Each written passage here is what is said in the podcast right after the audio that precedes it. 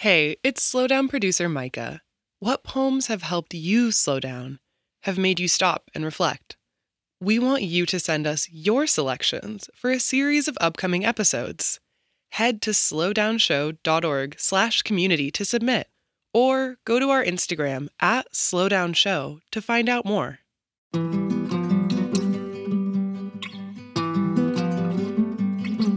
I'm Major Jackson, and this is The Slowdown.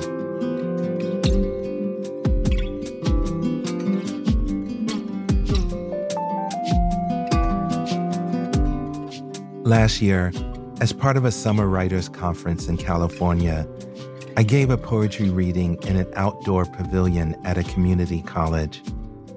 Afterward, I signed books and talked with attendees, from senior citizens to high school students. Everyone was in good spirits.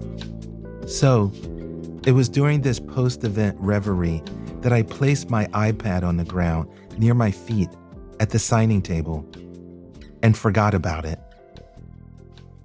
Early the next morning, I recalled my blunder and returned to the location. A slight dew covered the empty white chairs and stage. No iPad. I called campus police, hoping someone turned it in.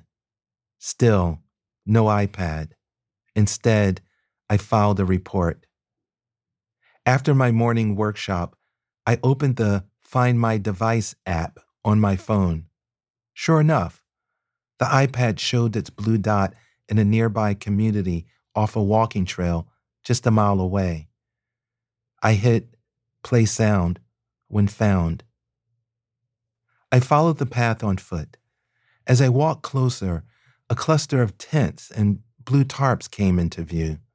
Then, structures of cardboard and discarded wood, piles of clothing and bike parts littered an expanse of dirt mounds. In the distance, a small circle of men stood holding Bibles and praying. My iPad was in the middle of a homeless encampment, in a massive compound of unhoused people. Near the path, I faintly heard a beeping noise coming from the vicinity. But it seemed wrong, unethical even, to march in and demand the return of a mere technological device amidst a real struggle for economic dignity. While I and others enjoyed the jovial proceedings of a writers' conference, not too far away, 20 families lived parallel lives of immense poverty. The poor are invisible to many until they are not, standing with a sign at a stoplight or the end of a highway exit, or curled up at night outside on beds of newspaper in front of shuttered stores. Against the backdrop of our busy lives, they are a distorted portrait of indolence. We recoil, we look away.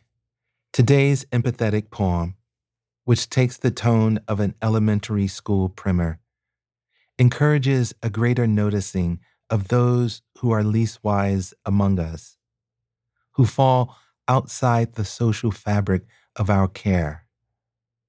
In doing so, hopefully, we might reverse prevailing attitudes toward the unhoused, who often are the target of violence and intolerance. This is a library by Asiya Wadud. This is a library.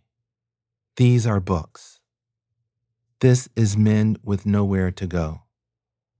This is the Chelsea Hotel. These are pea boots. This is a keen stench. These are letters. This is the mystery collection. And this is a library. This is a respite. This is a heads down hotel. This is a man doing his job. Tap, tap on the shoulder. This is no motel. This is a toilet flushing loudly. This is a potent stench. This is the greasiest hair. These are bent backs. This is everyone. There. Everyone alone. This is old men, no sons. This is some love. Then none. This is hot hope done gone. This is a hot weather respite. This is a winter shelter. These are books. This is Gwendolyn Brooks. These are the weathered books. These are the weathered men. This is a lit lantern an ancient hope, a queuing disaster.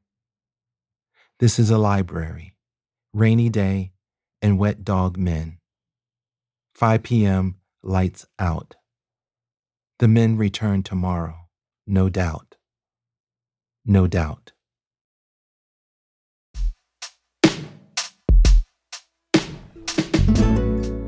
The Slowdown is a production of American Public Media in partnership with the Poetry Foundation. This project is also supported in part by the National Endowment for the Arts on the web at arts.gov.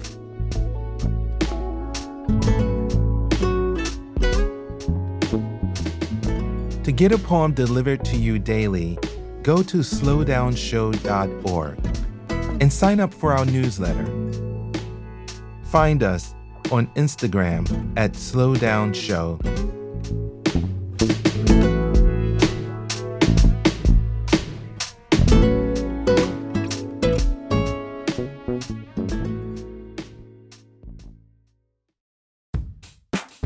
We all want to be our best selves, but it can be an expensive journey. From experimenting with alternative medicine, I was working with a natural holistic nutritionist and never really thought about the cost. To splurging on fast fashion. I was spending like all my tips. I was definitely spending like $200 a week. I'm Reema Khrais, host of Marketplace's This Is Uncomfortable. This season, we explore the cost of self care and the real motivations behind our spending choices. Listen to This Is Uncomfortable wherever you get your podcasts.